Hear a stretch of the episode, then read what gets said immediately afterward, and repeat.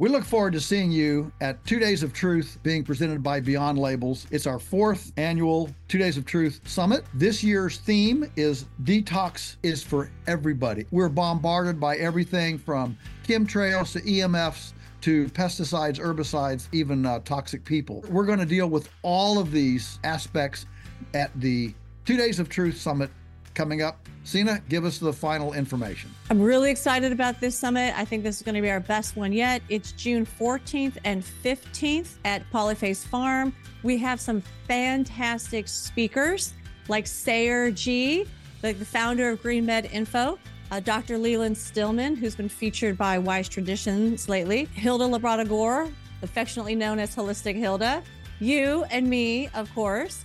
We also have, for the first time ever, a kids and teens program. So now the adults can enjoy the adult side while they know that their kids and their teens are having fun while also being educated by Joel, myself, and Hilda. It's going to be a blast. And this year, what we're going to do is we're going to actually teach you ancient and modern techniques for how to detoxify the body, mind, and spirit. And we're going to help you put together a personalized plan like an action plan that you can take home and start. As soon as you arrive home, you can implement this action plan and start your detoxing. You know, listen, folks, Polyface is only eight hours from half of the U.S. population. Take a long weekend, come join us, and uh, you'll rub shoulders with other like minded people, find our tribe, and be encouraged. It's a lonely place out there lots of times, especially if you're a bit of a maverick. So come and spend time with other mavericks and get encouraged, inspired, and enthused about living a more healthy life. So I love the topic for this year detoxification. It is one of the most important topics that we could ever address at our health summit. Because as Joel mentioned, everyone, every single person needs to know how to detoxify their body, mind, and spirit in order to achieve optimal health and wellness. If it were easy and convenient, everybody would do it. And the reason it's not easy is because when you start mixing crops, it makes it very difficult to harvest them because now you've got two different harvest windows. Now you can't run a single harvester down through uh, and even planting, the planting at different times, the seeds are different sizes, uh, different kind of calibration of equipment. It, it takes way more management and um, and and intercropping is much more much more uh, conducive to hand harvest than mechanical harvest. Uh, when you're when you're uh, uh, mechanically running over something, you want as much homogeneity as possible, not heterogeneity. Hi, welcome to Beyond Labels. I'm Dr. Sina McCullough, and I am here with our favorite farmer, Joel Salatin. And today, I think this is going to be a fascinating topic. Joel's going to do most of the speaking. Um, I wanted to introduce this, kick it off, because I found what I think is a really interesting article.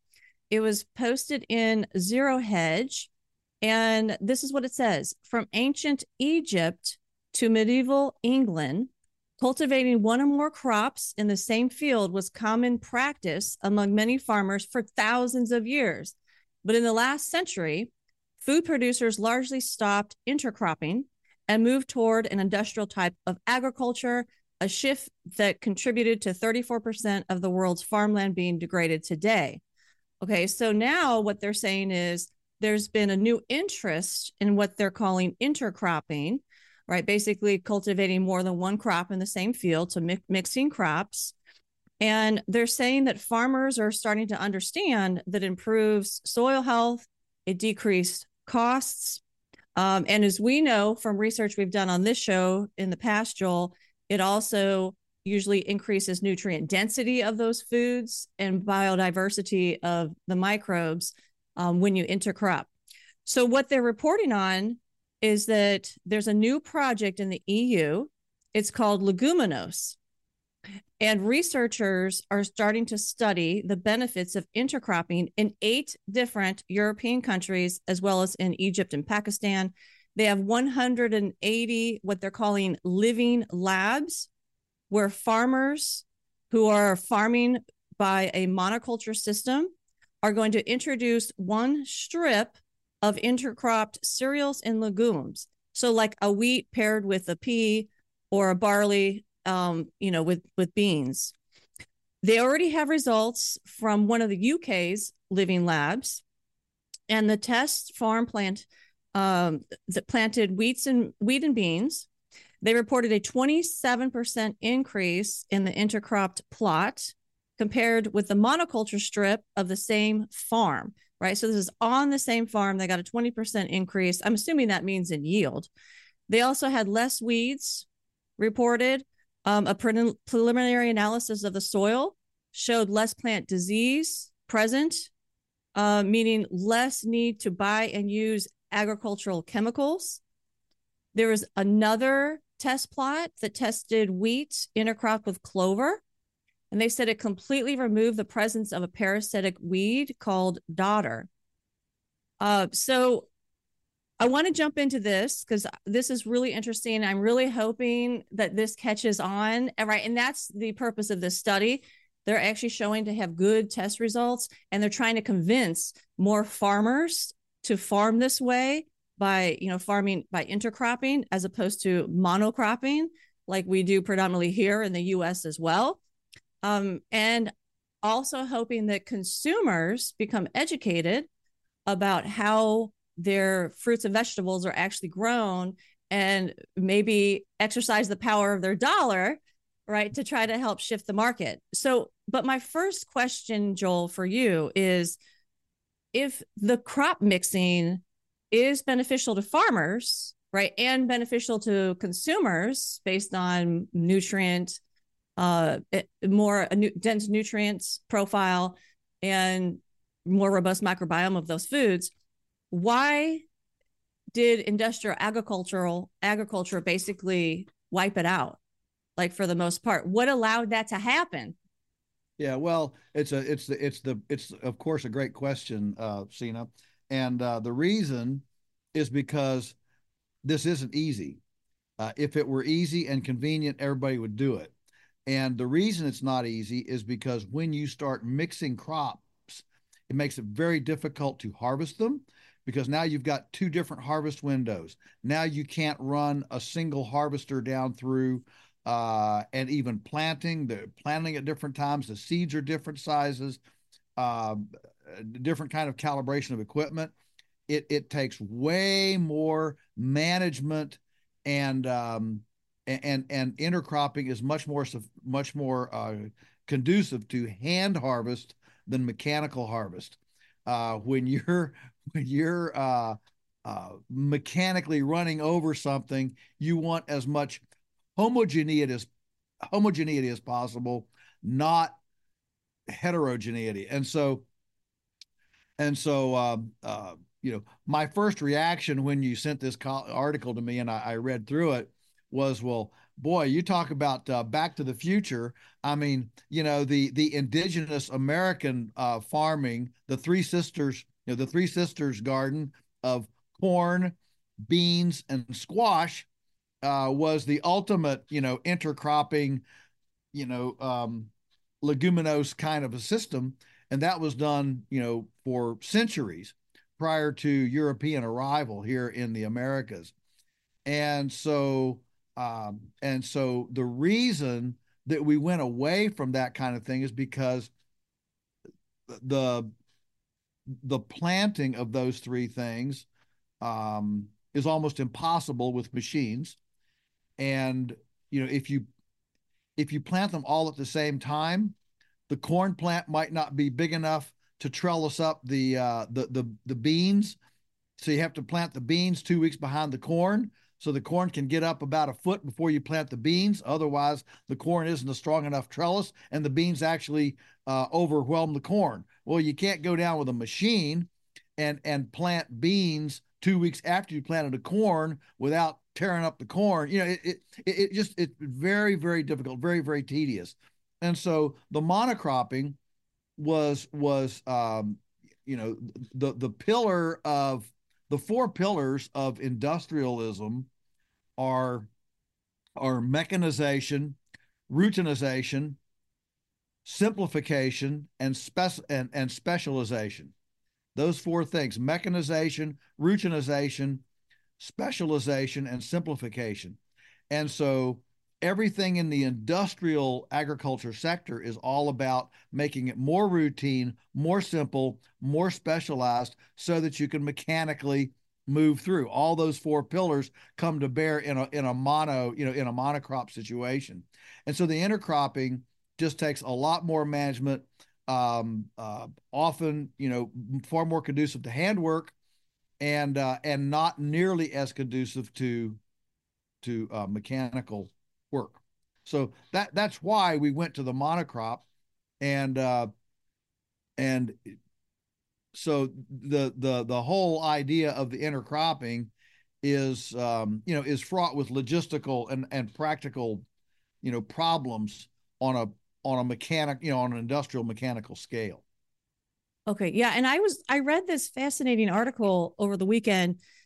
This is from Science in 2022. It's titled "The Ancient Grain Sowing Method Could Be Farming's Future," and this will piggyback on what you're saying.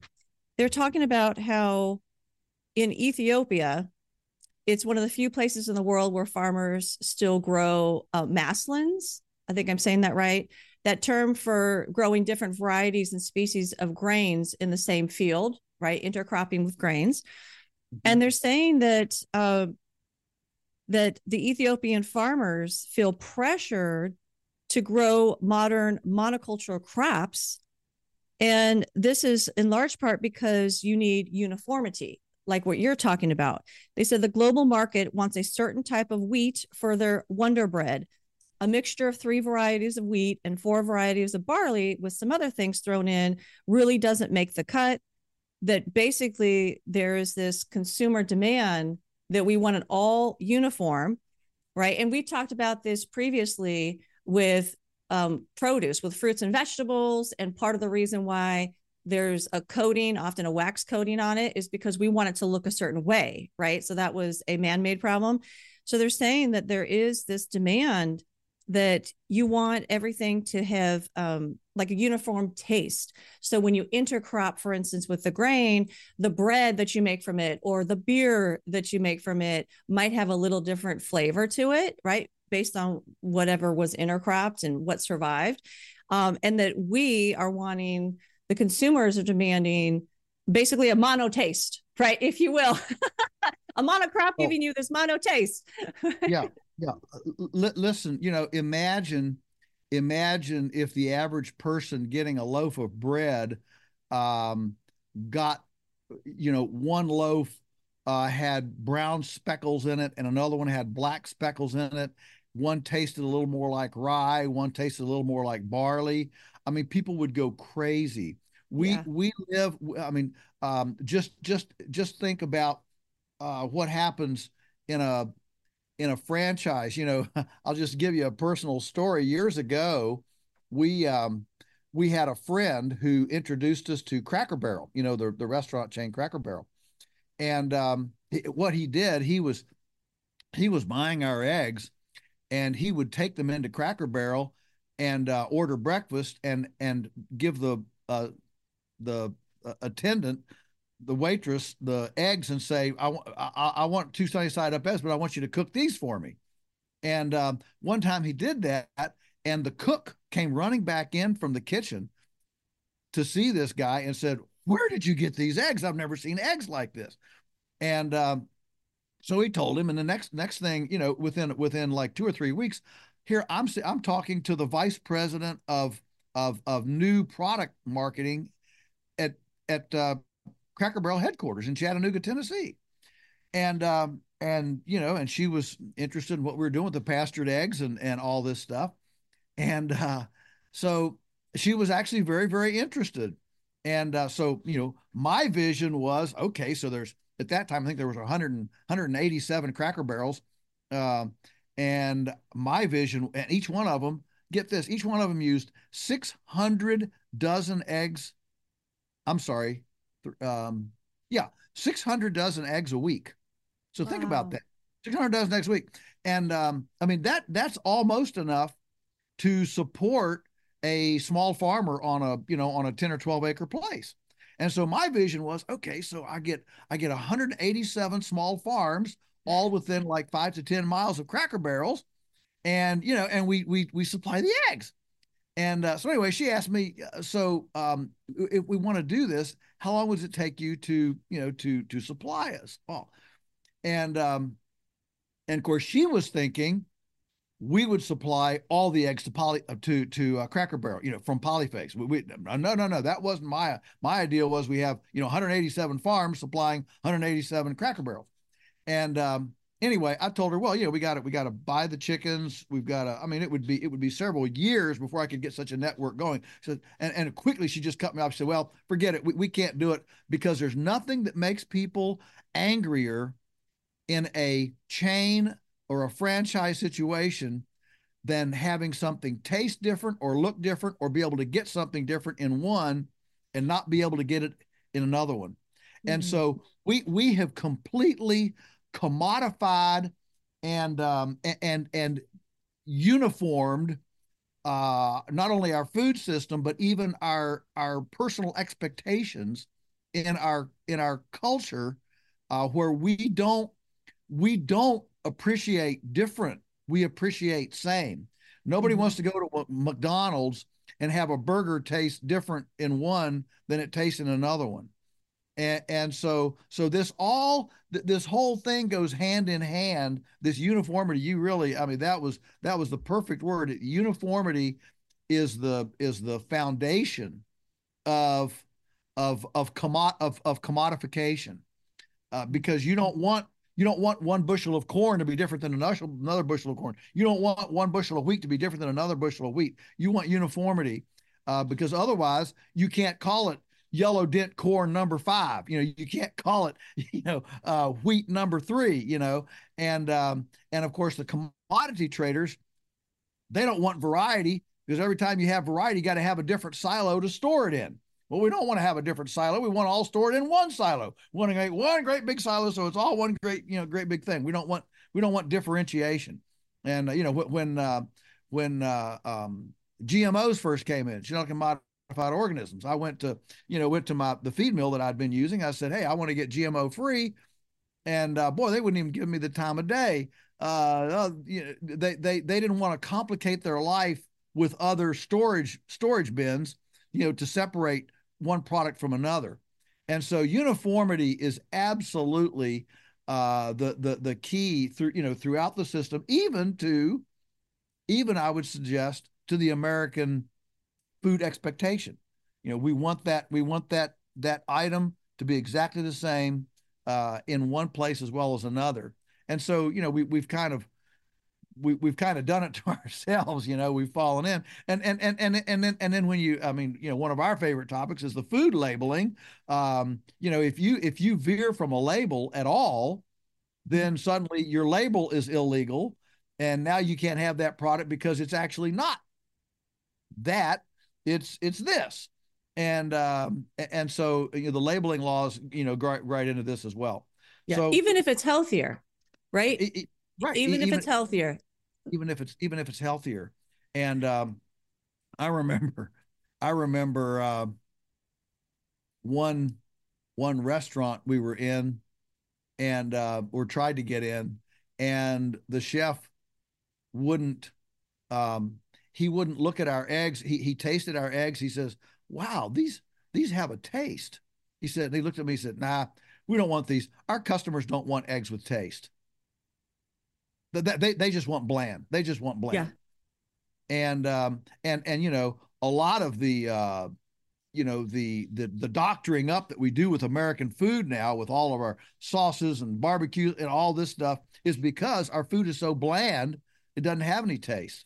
And one of the funnest things we do here, you know, at the farm is, is, you know, we cook stuff, you know, pork and chicken and and different things, you know, with no salt, no nothing. Serve it. People, say, what? What'd you put on? No, we didn't put anything on it. You know, what you're tasting is all that all that um, you know diversity of uh, uh of feedstock coming into it. You know, the salad bar and all that stuff. I'll get down that rabbit hole. But but the the you know the the intercropping or the you know the leguminose as they're calling this. And you got to put a fancy uh, scientific name on it. Um, all, all, all, of that, all of that, absolutely, absolutely is exactly what ecology wants. It's what pollinators want. It's what soil cover wants. It, it, it it's it's everything proper ecologically. It's just really hard uh, as you find out when you have an industrial system. An industrial system does not sit well on top of an ecological system. Thank you for joining us on Beyond Labels. Our mission with this podcast is to make it accessible to everyone. But we are behind a paywall because the issues we discuss are often subject to censorship. We've run into that, and so we have an extremely modest paywall to let us have the freedom to discuss the kind of issues we want to discuss in the way we want to discuss them. And you can become a member and enjoy all this content by clicking on the description box below. We look forward to having you join our family.